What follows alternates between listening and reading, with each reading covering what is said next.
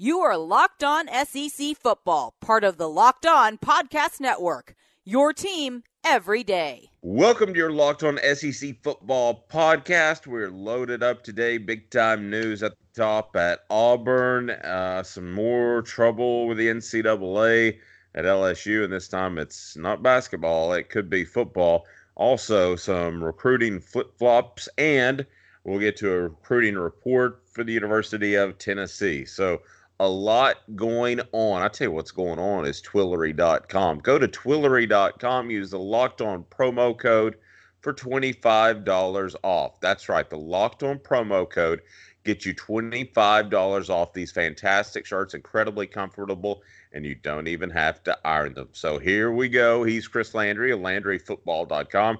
Be sure and check out that site. I'm Dave Hooker. And we start with a shakeup that we really didn't have time to get to uh, last week, but it comes at Auburn. And of course, we know Gus Malzahn is in a, a bit of a tenuous situation there. And now the president has resigned. They have a fairly new athletic director there. How would you describe the hierarchy on the plains? Well, let's go back to obviously um, in a time where um, not long ago, where Gus Malzahn is kind of on shaky ground but the Arkansas job comes open. And before they hire Chad Morris, they made a strong run, or at least Gus Malzahn's agent, Jimmy Sexton, good friend, but a great, great uh, coach's agent, uh, at least was able to convince Auburn, who at that time was working without an athletic director. This was long before Allen Greene was hired as the athletic director. So, because of, and, and while there was a lot of people on the Auburn board, that wanted to move on from Gus Malzahn. You had their president, um, Steven Leath, uh, kind of feel the pressure of don't want to lose my coach to Arkansas. It makes me look bad. So he himself gave Gus Malzahn a contract and a huge contract at that, and a long contract at that, to the point where I think could be wrong. A lot of outside money could could be raised, and at Auburn, Dave, we know that historically it has. Um, I, I do think that Gus, because of the fact that there's so much money owed, that if he shows anything, you know, and it's, I don't think he can have a, an eight and four type season, but if they have a decent season, I think he can buy himself another year because of this huge, con- huge contract. Well, it was Steven Leath, the president, that gave him that contract, and he was the guy that the president and and, and you get into not just the egos, but how it looks on your resume. You made that decision. He was going to obviously fight that. Hey, anything close, anything that's, you know, I think we know, Dave, that if it goes bad, Gus is gone. If it goes just great, like making the playoffs, well, then that's clear, you know, that that he's back. It's it's usually going to fall into that gray area, and obviously, when you have the president that did your contract, you've got maybe you know, a strong, strong uh, ally in your corner. Now he's gone. So what I think this does, I think it kind of gives, you know, um, all shade for Gus Malzahn and all support for him, and I think it kind of puts him out on an island that the only way he really survives is if he has a great year. Because I think internally there's a lot of people uh, in that Auburn. Uh, I know not just the key boosters but on that board, on that Auburn board, they wanted to make a change. So I think it's significant. People may think it won't really matter because if he doesn't have a good year, wasn't going to be back anyway. True, but since it's likely to fall into a gray area, whether it'll bring him back or not, that's likely the case. I think certainly the biggest ally that he had is likely gone. So Allen Greene, the athletic director, now for the first time has kind of real control on it. Think about him when he's been asked about Gus. Well, he said the perfunctory things, but you know, you you you kind of got to be aware of in the political climate that your president was the one that gave him the big contract. So whether he internally thinks he made a mistake or not, you know, he basically has to support, you know, what the move that has been made and support your head coach, which is what you have to do anyway as an athletic director. But now this is not a guy, for example, and we got to remind folks that maybe don't follow Auburn. Auburn fans know this, of course. that the athletic director Allen Greene didn't didn't give Gus Malzahn that extension and the new contract. So I think this puts uh, puts Gus on a on an island, Dave, uh, going into this season. Mm, that's not good. And you know, there was a time he was thought of as uh, one of the best X's and O's guys uh, out there, and uh, we've talked about some of the top recruiters uh, that are in the SEC. I'm curious who you think, uh, how would you would rate, so to speak, some of the best X's and O's coaching staffs in the SEC and where he might fall. Well, I think Gus is really good at coaching his offense. I think it's a very simplistic style of power spread, and he knows it as good as anything. The the issue with Gus and why he doesn't rank very high for me and never has as an X's and O guy is is outside of that comfort zone. Um, he's not that diversified. He doesn't adjust very well, which is why if you look at Auburn's success under Gus, when he's had the athletic quarterback that's a good zone read option decision maker, and he's got the really good offensive line. That offense worked very, very well. The defense has always been very good. He hasn't really been involved in that. He's obviously hired uh, and hired pretty well on that, and they've had good personnel. But on the offensive side, when they've tried to tinker, and the politics at Auburn has often forced Gus into you need to hire a coordinator, and you know, and you need to do this, and you need to do that. And Gus has tried different things, and he's tried to have guys to come in to add to what he does on offense, and it just it's just been oil and water. It hasn't mixed. They don't have and they've never had a good passing offense. And what I mean by that is we're not talking about passing yards, folks. We in in the the Cam Newton years, the Nick Marshall years, they got big plays out of the passing game because people had to overplay the run. Um, I, I, think it's pretty average. I, I, think that offense is very, very um, unique, but very, very simplistic. That I think is pretty easy to defend when you don't have a dominant quarterback. And so that's that's been the whole key. I think that they would not fit into the top, you know, um, three or four in terms of X's and O's in the SEC. I, I would definitely put year in and year out Alabama, number one. And, and again, not grading this particular assistant staff because so many of them are new. I can, based upon how I know they're going to coach and what they're going to coach, and with the head coach, the head coach who's very involved from an X's and O standpoint, I know because of him that that has been the consistent and the best coaching staff with him heading it. I would put Florida number two um, right now. Uh, and that is a drastic change because they would not have been in the top half dozen. I think Dan Mullen and what he does, I think they're a little bit aggressive and sometimes gimmicky on defense, and they're really talented. But I like the mixture of what they've got. I think they're currently really good, but I think there's there's a gap there um, after Alabama. I would probably put A and M slightly above Georgia in that I think Jimbo is a huge advantage as a quarterback developer, as an offensive designer. I think as a guy that works with quarterbacks and coaches them hard and is a really good play caller. He really is committed and works and teaches the running game better than most, you know, coordinators today. And um, I, I, think that he does a, a phenomenal job. So I think it's pretty close, quite frankly, between Florida and A and M. Uh, I think Georgia's staff is really good. I think, you know, um, Kirby and his defense has been outstanding. I think they've tinkered with the offense.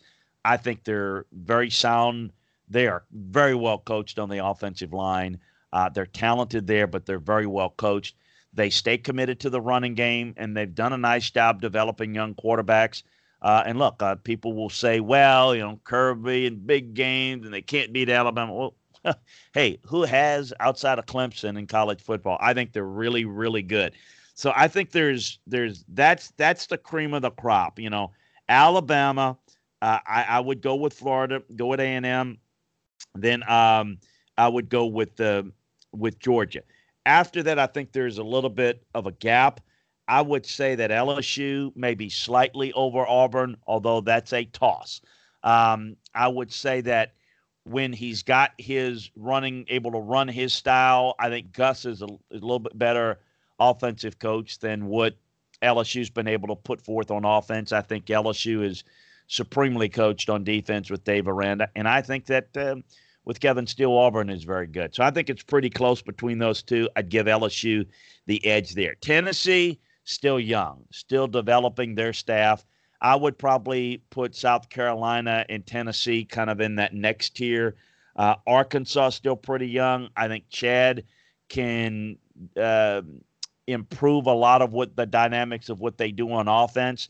Um, I think defensively they're they're devoid of talent. Schematically, they're going to have to be overly aggressive and go in that direction.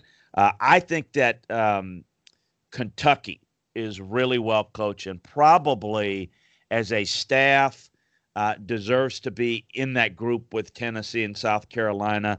Uh, last year was a really good year. I think that you see that what they can do with development of personnel and last year uh, was just a just a big time hit. I think that there could be a little bit of a drop this year. I think with a, another year, Dave, of showing what they can do in developing players, probably deserve to be put in that tier with Tennessee and South Carolina. And based on last year, at the top of that group. But you know, uh, I, want to see another year of it, and, and that's how I would would put it.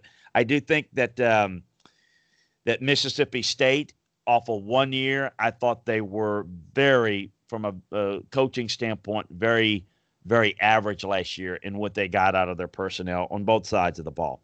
Ole Miss, not very good uh, last year, made some systemic changes. Uh, I think it's a big question mark.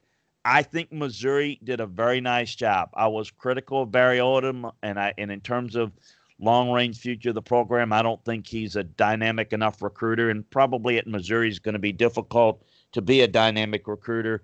Uh, but I think that they're a pretty solid coach, so pretty solid coaching staff, and I would put them a little bit uh, after Kentucky, after uh, in that in that group with Tennessee and South Carolina, but at the bottom of that tier. Um, so uh, I would put Missouri ahead of the two Mississippi schools. I think that Vanderbilt does a nice job. I think anytime you can go to a bowl game, I think Derek Mason's done a pretty solid job.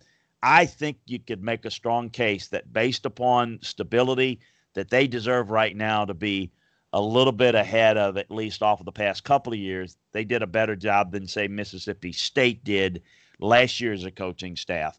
So people say, well, why don't you have them higher? Well, I'm, I'm looking at it in terms of where the staff is looking at what they did last year. But when you have a one year sample size, good or bad, I think you have to factor some things in and you have to anticipate based upon changes how you think it might play out. So I would probably put um, right now off of going in that Mississippi State, Ole Miss, Vanderbilt in that bottom tier in any order. And, and, and I, I would say that Vanderbilt has done a little bit better because they've had a staff that's been a little bit more consistent but I do think we'll see an improvement on Ole Miss's staff.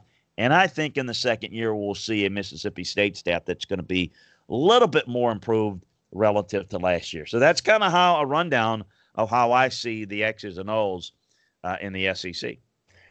Coming up, a very strange, strange uh, situation at LSU that could affect their football program in terms of the NCAA taking a look, and that's never good. And also, uh, a lot of recruiting flips and a new commitment uh, for the University of Tennessee. So stay tuned. He's Chris Landry at LandryFootball.com.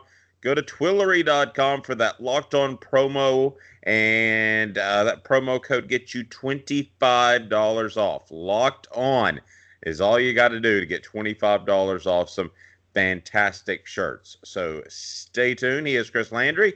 I'm Dave Hooker. This is your Locked On SEC Football Podcast.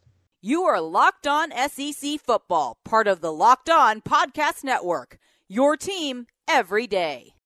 Welcome back. Your Locked On SEC Football Podcast and a program I know you're very close to at LSU and just uh, a very odd situation. A former booster. Um, he he pleads guilty uh, to stealing over a half million dollars, essentially from a charity, and some of that may have been funneled to a, a former player, which obviously, uh, well, they're they're both dastardly things, but the latter gets the NCAA involved.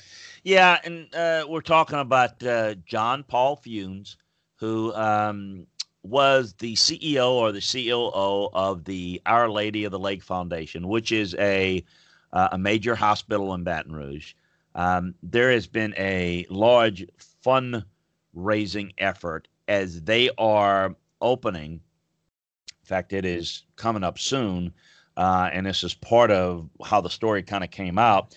Opening up a brand new children's hospital, which um, someone who's donated and someone who's um, done a couple of things to try to help raise money, and it's just a it's a phenomenal situation for the city of Baton Rouge, and obviously to help young children that are sick is is dear, near and dear to all of our hearts, of course.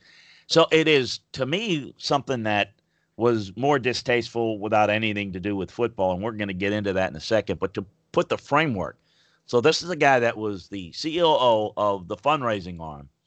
He steals $550,000 from the Our Lady of the Lake Foundation.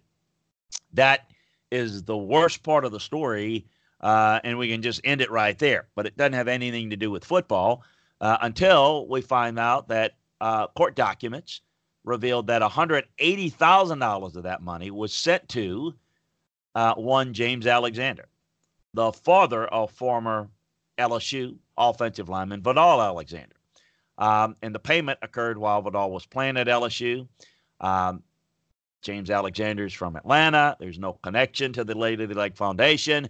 It was some red flags. Obviously, um, state and I'm assuming federal authorities, who I'm not certainly no expert on on that, Dave, uh, on on how that's going to that that is uh, not a good situation, and we'll, we'll, let the justice system figure out what to do with Mr. Funes. But the NCAA, as as the NCAA normally does. They have very little uh, investigative power, and normally gets tipped off by things that are uncovered by other regulatory agencies like state and and federal agencies. Well, they got wind of it and raised a red flag. And so now they have opened, the NCAA has an ongoing inquiry into the allegations. And that's where we have to leave the story because we don't know what else, if anything, happened. Now, it is important to note that the as soon as LSU found out this happened, um, they reported it to the NCAA. Uh, we can all sit there and have our shot at saying, wait a minute, um, none of these boosters have ever given anything to a player unless it's the directive of somebody associated with the program. Um, it's not true, but there's no way to know in a given situation, whether a booster was encouraged to do that, did it on his own. It's one of the seedy side of college athletics to where a lot of these guys like to quote unquote be big shots, um, where they think they kind of almost have ownership of a program to where they can have influence. Then again, they're usually somewhat close to people inside an operation how did he know to give money to a player? Uh, would player? All interesting things that I don't know that I have the confidence that the NCAA ever gets the right story. And is there enough evidence to cause any NCAA problems with LSU on this? Don't know. We know that the NCAA is uh, is very active on LSU's campus because of the Will Wade situation on the basketball side. So listen, um, I know the question's going to be, well, what's going to happen? What do you think the NCAA is going to have? No clue, no flipping clue what the NCAA is going to do on anything. But that's the story. And for those that maybe are not as familiar with, that's kind of the deal there. I don't, if I had to guess, I, I think this is more of a guy that went rogue. Uh, I think it is wrong and quite frankly ugly if anyone says, "Oh yeah, LSU's involved," and encouraging a guy to take money away from a charitable outlet like Our Lady of the Lake Foundation, uh, Children's Hospital raising fund. no, I, I can tell you that it's certainly not something that LSU would condone. Um, and and again, this is not someone who just is not he's not the CEO of the hospital that has money that's just deciding he's going to give some of his own money. This is a guy that is a CEO of a fundraising effort in which he's basically admitted to stealing $550,000, which that, you know, I'll leave that as it is and you know how how that puts that gentleman um and and obviously taking some of that money to do to play the big shot role of being uh, a booster. So again, to LSU's involvement, don't know what did they know, when did they know it. Uh, it's very possible uh, because they reported it to the NCAA, and the NCAA began to investigate. Now, people say, "Well, that's what you do," and that shows, inst- uh, uh you know, having institutional control. That that means LSU is going to be in good shape. Well, maybe, maybe not. That's exactly what Missouri did in their findings with the whole academic fraud situation yet they still got hammered. So we don't know what's going to happen, not predicting either way, but that's the story uh, that came out uh, late last week on LSU. Yeah, just a uh, not a great situation uh, uh, all around, and uh, that guy sounds like he has dug himself one one one heck of a hole. Yeah, he, has got bigger problems, and you know, NCAA is not something he's worried about. It's the feds that got to be looking inside that guy. Yeah, and maybe he should be worried about his own decisions as well. Uh, let's get to some uh, recruiting updates. Uh, several schools involved in recruiting news: Florida, Georgia, A and M, and uh, Tennessee in a recruiting report. What do you got? Yeah, Derek Wingo, the linebacker that was a Penn State commitment, uh, flipped to Florida. He's 6'1, 215. Really good looking kid. He's from St. Thomas Aquinas, Fort Lauderdale. Uh, Todd Grantham, Christian Robinson did a really good job of flipping him. So he's now uh, pledged to the Gators. Uh, some interconference uh, crime here. I like to call it. It's not crime, of course. But Akinola Ogunbiyi, uh, the offensive guard, uh, not you're glad you didn't have to pronounce that name, Dave. Uh, yes. Uh, he's gone from Georgia to Texas A&M. He's verbally committed to the Dogs, but he's now going to the Aggies. Uh, he's sh- from Sugarland, Texas. So uh, he is now the Aggies' 12th verbal commitment. Really good run blocker. And Georgia got a guy in Xavier Hill over the weekend. He's 6'3, 324, really good run blocker, physical, fits in the mold we've talked about Alabama, going back to the big, physical, dominant run blocking. This is a guy that um, he's a three star guy that people, oh, why is this is not a guy. No, no, no. This guy is a really good. I mean, he's a five star run blocker. He's not as good as a pass blocker, but he's uh, he's a look uh, visited Tennessee, A and M. Uh, he's now Alabama's 21st overall commitment. And a recruiting report. University of Tennessee has been on a bit of a roll lately. Yeah, uh, and uh, done a nice job. Most recently, I want to talk about Keyshawn Lawrence um, in our recruiting report. Is is uh, the four star guy? Is get a lot of offers from places like Alabama. This guy is really athletic. We've mentioned him before. Wanted to um, you know, get inside the film room and kind of break down a little bit of what he is in terms of a skill set. Just, you know, the typical football speed guy uh, only runs in the high four uh, fives um, in terms of a 40. But this guy can really jump and he's got really good hips and really good feet. So his transition speed is outstanding. He's a 39 and a half inch vertical. I mean, he's got basketball uh, vertical leap skills. He's 6'1, 195. He's going to be a 6'1, 210, 215 pound safety that will be physical enough to come down, defend the run. Uh, he has the ability and the quick twitch uh, to come out of the slot as a blitzer. Uh, I think he's got the athletic qualities to be able to turn and cover a slot, cover those two way goals. And then um, I think can be a deep cover guy uh, that can, again, flip your hips, play zone, play man, play some cover one, and be uh, the roam guy that can break in in uh, in in, uh, in close to the ball very well. So really good get for Tennessee. They need more guys that look like him and play like him. So Keyshawn Lawrence um, is your recruiting report and your breakdown of what he looks like inside the film room. All right, that's your uh, Locked On SEC Football podcast. Uh, we do roll on, uh, but first we want to remind you you need to go to Twillory.com and we will look at the film room here momentarily. So stay tuned. You're Locked On SEC Football podcast. He's Chris Landry. I'm Dave Hooker.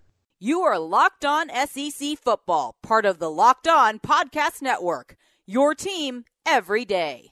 Welcome back. You're locked on SEC Football Podcast. He's Chris Landry at LandryFootball.com. I'm Dave Hooker. You got to check out Twillory.com and you can use the locked on promo code to get $25 off. It is time for a film room look of K'Lavon Chaisson. And uh, it's a guy that I know has certainly caught your eye, Chris. Oh, and you caught my ear with a little Cajun flair sounding. Good job, Mr. Hooker. You, Yeah, you will be. You will be uh, you will be inducted into the the Cajun Speaking Hall of Fame with that. Very good, K'Lavon Chaisson. We forget about him. I've talked about him before. You know, he had the injury uh, early last year. Um, didn't play. You forget about the guy. This guy's a really good pass rusher, and going back and, and obviously studying him and and really look back over the spring and how he's progressed since the injury, he's going to be the guy that's going to jump out this year. I think that you know, you're going to start to hear his name. We, we know Grant Delpit and uh, Delpit in the secondary is, is outstanding, but who's going to be the next really good pass rusher for LSU? That's going to be a difference maker. Who's going to be the the the key chess player in Dave Aranda's defense? I think it's going to be K'Lavon Chaisson. We know about Rashard Lawrence. They've got Glen Logan. They've got pretty good defensive line. We know they're losing Devin White at linebacker, but Chaisson is to me going to be a really good edge rusher for LSU. He's got outstanding first step quickness. I like the way he plays with leverage and keeps good balance and shortens the corner when he can dip his shoulder. Uh, I think you can move him around a little bit so you can you can move him inside. You could stun him, and he can get skinny through a hole. Uh, this guy, I think, is going to be a big time player, and if he can stay healthy, this guy's got first team All SEC written on him. Which again, that doesn't mean a whole lot just in terms of awards, but I think in terms of impact, I think this guy's going to be really good. So look out for K'Lavon Chaisson at LSU this year. And another guy you like, Raekwon Davis. We've talked about him before, but he just uh, uh, continues to garner attention, and he, he's on the verge of a fantastic year. Well, I, you know, I hope he has the type of year that I think he can have. I, I would classify his career to this point as uh, I hate to put it this way, a little bit disappointing relative to what his capabilities are, relative to what his talent level is. He's been a little up and down. Um, I'm betting that he's going to have a really good year, but we shall see. If you look at players through Alabama's history, a lot of guys have really stepped up. I think, you know, if I could say anything about Nick Saban being underrated, because I think most people think, hey, well, certainly not underrated because everybody knows about Nick Saban. But I think that Nick does a tremendous job. And growing up and coaching with Nick, I there are two things that I think's real interesting about Saban that maybe people may not be aware of. Uh, he was always really good as a teacher and as a coach in in terms of defense. I thought he was always very good at putting together blitz uh, uh, pressure packages. Uh, I thought he was really good and aggressive with how he taught his corners and his secondary as a whole, but his corners in particular to play press man and be disruptive.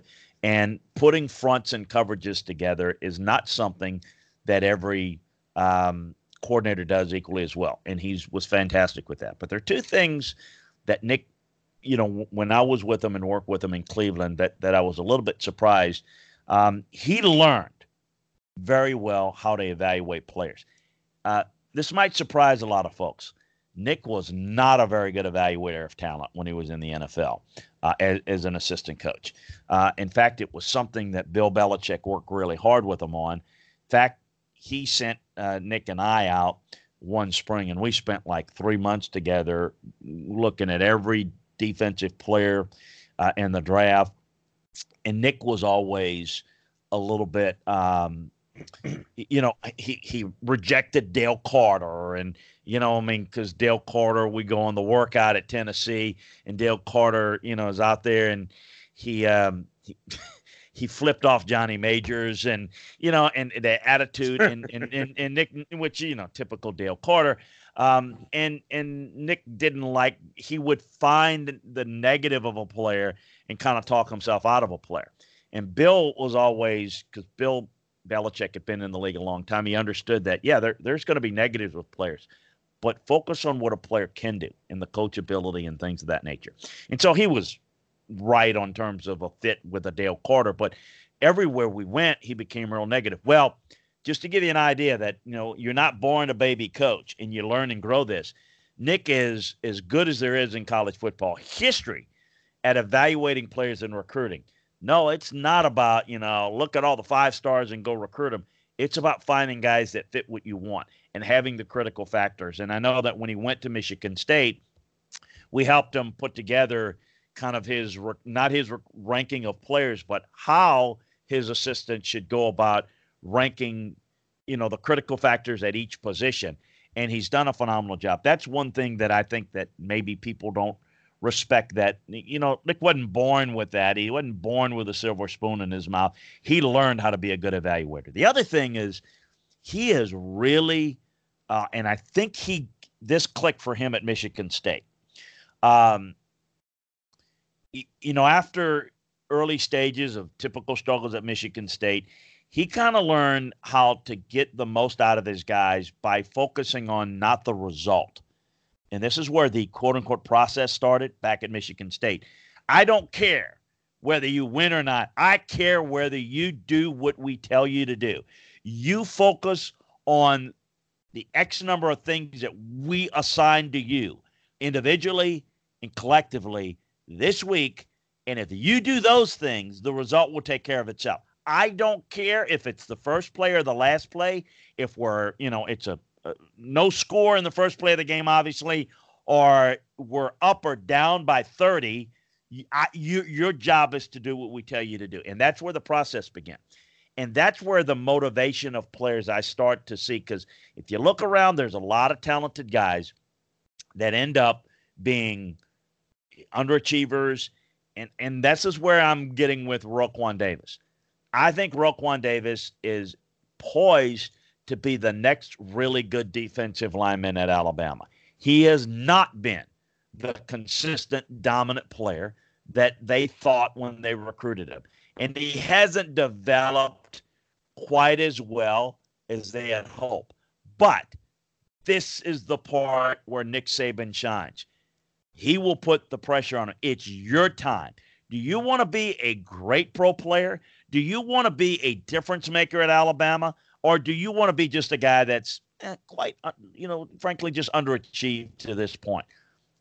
That's where I'm going with Raekwon Davis. He's a power rusher. He's not an edge guy. He's not going to generate a lot of sacks. So the ability to be able to control the point of attack, dominate every play against the run, and allow other guys to be able to make plays from the edge is what they're looking for Rashard um, excuse me, uh, Rashard Raekwon Davis. I got Rashard Lawrence of LSU in my mind from the last couple of segments, but that's where Raekwon Davis has really struggled in the consistency. So I'm looking forward to seeing what he can be this year. Is he going to be a dominant first, you know, team All American, first team SEC type guy? Just a guy that has a lot of ability that we're talking about around draft time being an underachiever. That is your Locked On SEC Football Podcast. He's Chris Landry. I'm Dave Hooker. Check out Twillory.com. Use the Locked On promo code to get $25 off. We'll talk to you tomorrow. Have a fantastic day, everyone.